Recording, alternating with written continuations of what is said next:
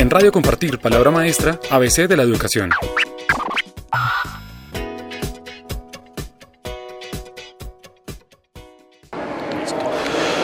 Nos encontramos con el profesor Miguel Fernando Pineda Mozo del departamento de Boyacá, municipio de Duitama.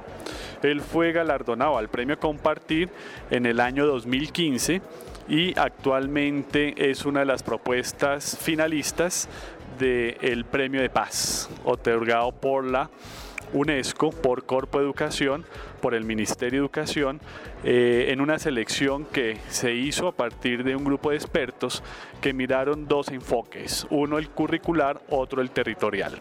Entonces, eh, Meyer está en, es uno de los galardonados por el enfoque curricular. Entonces vamos a oír de manos de él cuál es la propuesta, cómo se ha desarrollado, qué es lo que él ha hecho para haberse hecho acreedor a este galardón. Bienvenido, Meyer. Bueno, muchas gracias. Eh, el proyecto se llama Nemocine y Nemocine es la diosa de la memoria y el objetivo primordial, el objetivo general es el desarrollo de competencias ciudadanas, investigativas, eh, laborales, etcétera, incluso emocionales, eh, a partir del trabajo con la memoria. Entonces la memoria es el eje que dinamiza todas esas dimensiones. Y pues eh, yo llevo trabajando alrededor de casi 10 años ese proyecto y pues he logrado ya eh, construir o diseñar unos retos o unas etapas específicas para desarrollar con mis estudiantes a lo largo de un año escolar. Entonces uno de los retos, por ejemplo, es defender la democracia, ese es como, como el lema, y buscamos la forma de dinamizar los mecanismos de participación ciudadana utilizando problemas eh, coyunturales. Por ejemplo, nosotros hicimos un plebiscito por la paz ocho meses antes de que se hiciera el plebiscito a nivel nacional. Eh, eh, hicimos em, consultas populares para luchar contra la corrupción. Ese ha sido el ejercicio en los últimos dos años en Quebrada de Serras.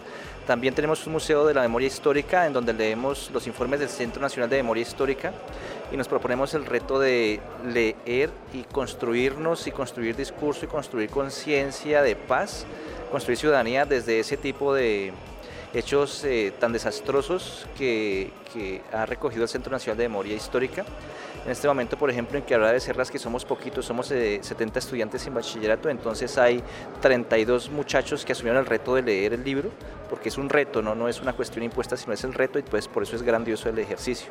el colegio queda una, en una vereda y los niños caminan hora y media para ir a buscar su libro a la ciudad o lo leen en los celulares de los tíos, abuelos, etcétera. Por eso es grandioso mencionar, por eso me encanta que haya sucedido esto. Eh, otro reto es trabajar Quebec Crónicas, se llama así por Quebec, el nombre del colegio, Quebrada de Becerras, Quebec Crónicas, y hacemos la memoria de la vereda, estamos recogiendo la memoria histórica de la vereda en su aspecto patrimonial, porque ya son artesanos, son, eh, hacen canastos, cucharas de palo y todo eso, son obreros y estamos recogiendo la memoria de los personajes que admiramos, nuestros padres, etc. Y la otra es trabajar las TICs como una herramienta para potenciar el asombro a través de un blog y de un canal en YouTube que se llama Nemocine Quebec o TV Quebrada.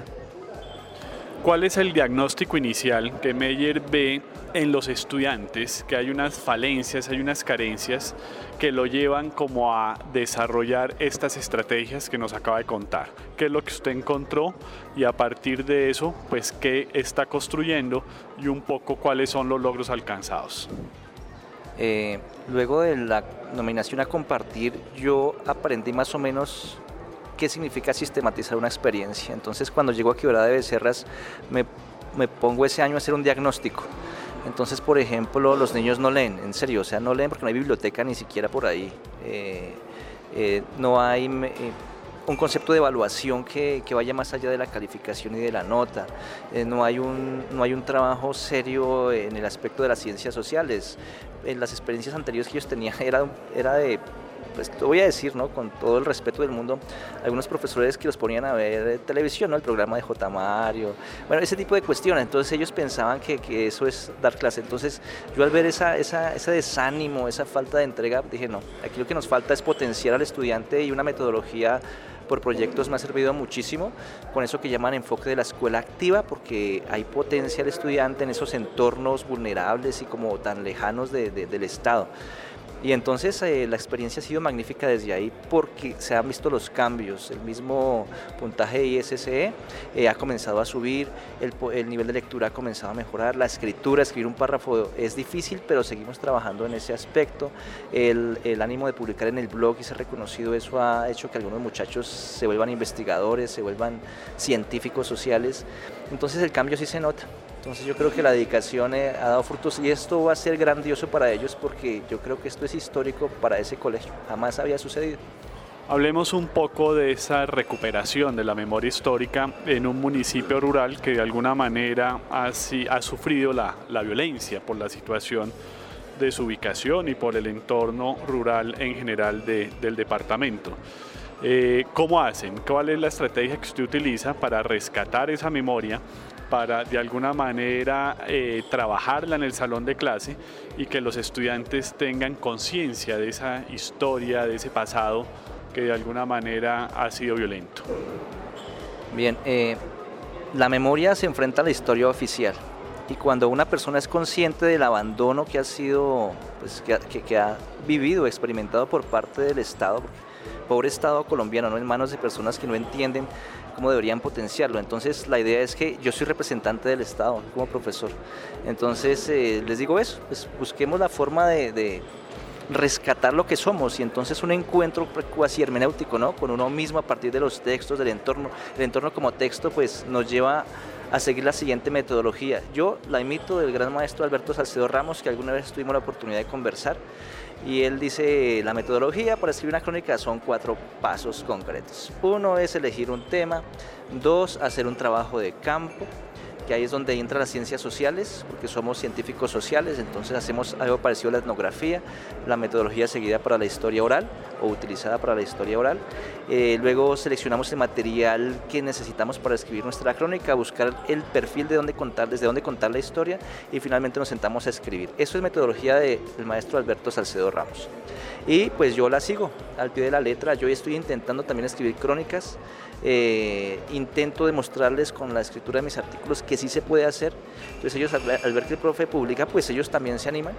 Eh, no todos lo hacen, por eso terminamos haciendo videos, porque a veces la imagen habla más. Entonces terminamos sacando TV Quebrada. Eh, un día cogí el celular eh, y les dije que los iba a grabar. Ellos prepararon todo un ejercicio de exposición. Y yo concluí que la exposición es importantísima porque reafirma saberes y construye saberes, construye discurso.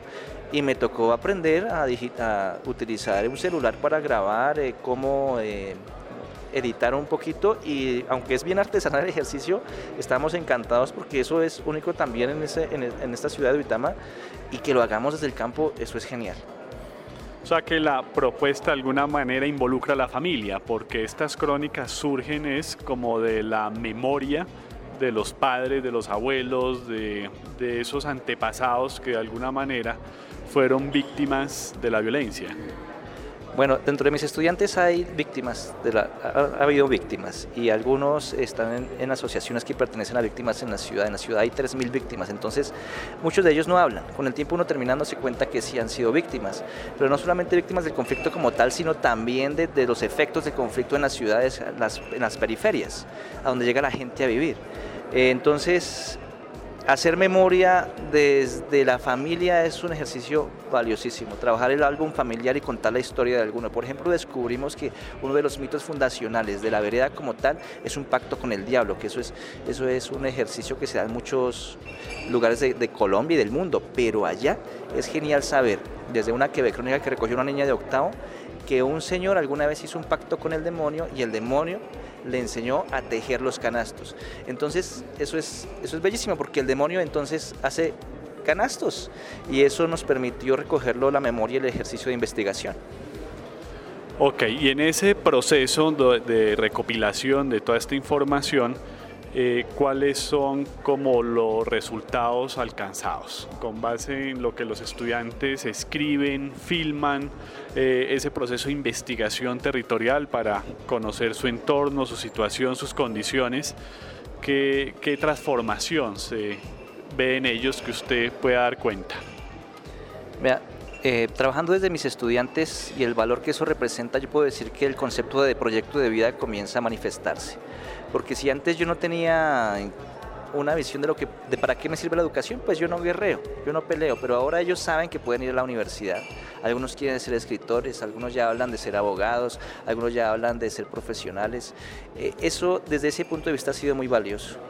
Dos, a mí me ha permitido también un, enriquecimiento porque los me ha tocado aprender mucho. O sea, un maestro tiene que ponerse a estudiar y entonces para no estar eh, para ponerme al nivel de ellos, pues me toca leerme los libros también que ellos se leen, para poder verificar que sí se lee y que se pueda establecer un diálogo. Entonces ha sido formativo para mí también.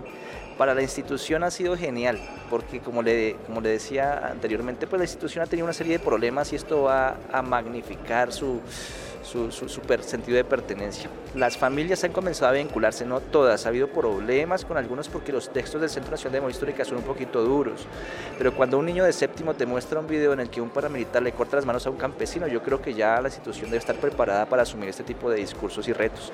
Papás han leído los libros con ellos, eh, han ido allá a conversar conmigo y se han logrado dar cuenta que no es un ejercicio malo, porque es que hacer memoria en este país es visto como políticamente incorrecto pero entonces es un ejercicio necesario para construir paz, construir ética, ciudadanía. Entonces todo eso me ha permitido concluir este ejercicio. Si algún maestro del país quisiera de alguna manera eh, conocer esta experiencia y poderla llevar a su institución educativa, eh, qué condiciones debería tener y cómo sería esa posibilidad de replicar la propuesta en otro contexto. Eh, voy a poner un ejemplo y, sacamos la conclusión. Yo llevo cuatro años sacando el Museo de la Memoria Histórica de la plaza central de la ciudad. La primera vez nos echaron la policía. La segunda vez nos quitaron el sonido y fue traumático. La tercera vez la alcaldía se dio cuenta que incluso por ley, por la ley de víctimas, tienen que apoyar este tipo de estrategias. Y la cuarta vez ya se vincularon más instituciones. Eh, paciencia, nos toca tener paciencia y no, y no abandonar el ejercicio porque puede ser agotador ir contra la institucionalidad, ¿no? enquistada ahí, que no entiende cuál es su función. Pero primero paciencia. Segundo, ponerse a estudiar y valorar el ejercicio. Yo, yo estoy muy orgulloso de mi profesión. Eh, cada vez que yo veo cómo, cómo nos maltrata, ¿no? a través de salarios, bueno, muchas cuestiones al, maestro, pues eso se siente uno un poco triste. ¿no? Incluso yo quería abandonar la carrera y estudiar Derecho.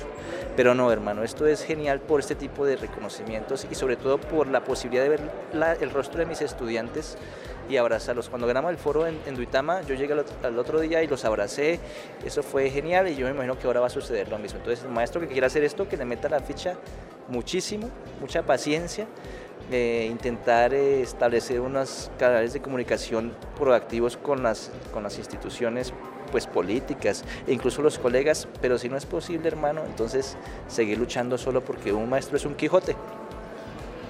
Hablemos un poquito del proceso de evaluación, cómo se evidencian, cómo se evalúa el trabajo que hacen los estudiantes en este tema tan, digamos, tan profundo que es la recopilación de la memoria histórica.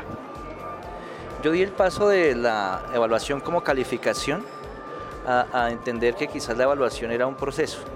Entonces cuando, cuando un muchacho es capaz al final del proceso, bueno, o parte casi al final del proceso, de sustentar su, su historia, de construir un argumento, entonces yo creo que ahí el estudiante está casi listo para hacerse una autoevaluación. Yo sé que a veces esto suena sorprendente, pero un aula debería existir la posibilidad de autoevaluarse y darle un porcentaje más alto a eso, ¿no? Eh, porque ¿cómo se evalúa cuando un estudiante es capaz de decir por qué es importante la paz en un contexto de guerra? O sea, uno le pone un 5 a eso. O sea, uno lo que tiene que hacer es decirle muchas gracias por entenderlo y, si el problema es una nota, pues pongámosla, pero sigamos trabajando en eso. Entonces la autoevaluación cada vez es más importante para mí. Eh, de hecho, eso me ha causado problemas porque toca sacar notas, pero entonces la autoevaluación permite eso. Entonces, tú sigues un proceso, estos son los puntos y al final tú te das la nota. Entonces, si ya seguiste estos pasos y estas etapas, entonces estás en capacidad de hacerlo. Si algún estudiante no lo hace, pues yo creo que ahí nos toca entonces buscar una alternativa. Por eso salió lo de TV Quebrada. Les encanta las grabaciones. Eh, dos o tres estudiantes que quizás no se han logrado sumar, han visto la energía que se ha formado, entonces ya, ya comenzaron. ¿Listo? ¿Cómo aparece curricularmente la propuesta en el área de ciencias sociales? Bueno, eh, en el PEI la actualización del PEI que está haciendo la señora rectora que acaba de llegar este año, eh, ya aparece. Nos sentamos durante este año a ver cómo volvemos a Nemocine como uno de los ejes que dinamice la enseñanza. Lo genial de la escuela nueva, la escuela activa, yo no sé si el ministerio sepa ese potencial, porque creo que es grandioso, es que yo, por ejemplo, tengo que dar muchas asignaturas. Entonces se ha logrado establecer un diálogo con los otros docentes que también dan otras asignaturas. Entonces un aprendizaje por proyectos logra eso. Entonces ya aparece en el PI, en este momento comenzará su implementación, ya al final del año nos toca socializar cómo va a ser, pero ya aparece y eso es un logro, que un proyecto esté ahí los padres también se están dando cuenta y vamos a ver dónde termina toda esta aventura, vamos a ver a dónde Bueno, seguramente a grandes logros. Eh, Meyen, muchas felicitaciones. Nominado al premio Compartir en el año 2015, año 2017, eh, una de las mejores propuestas del país seleccionadas en el ámbito curricular en, dentro del marco de este Foro Nacional de Paz. Eh, entonces quedan pues eh, muchos logros, muchas cosas que seguramente habrá que seguir trabajando.